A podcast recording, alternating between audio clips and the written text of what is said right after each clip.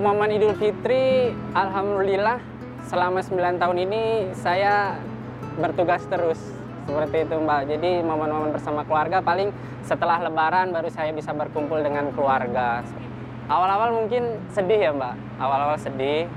Nah, seiring waktu berjalan, keluarga juga mengerti. Saya juga jadi ngerasa, oh ya udah, ini udah tanggung jawab.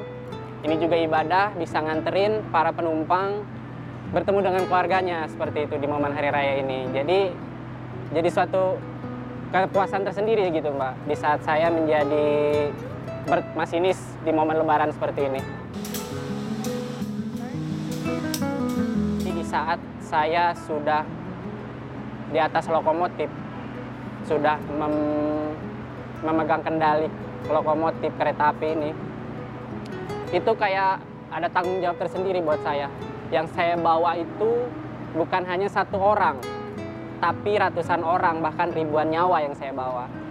Kalau saya teledor sedikit, mungkin penumpang yang di belakang nggak bisa ketemu keluarganya, nggak bisa bekerja di tempat tujuan dia gitu.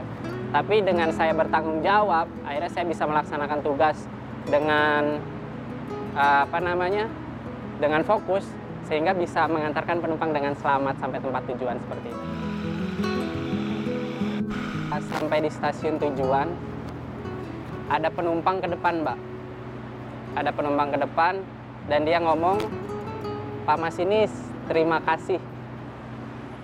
Jadi di situ kayak ada rasa, wah kayak gitu, Pak. Kayak ngerasa bahagia gitu.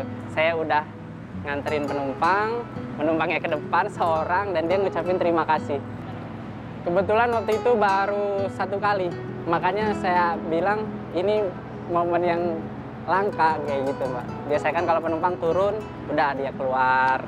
Ya ini satu orang datang ke depan dan ngucapin terima kasih, Pak Masinis terima kasih gitu. Ya itu ngerasa ada ada bahagia tersendiri seperti itu.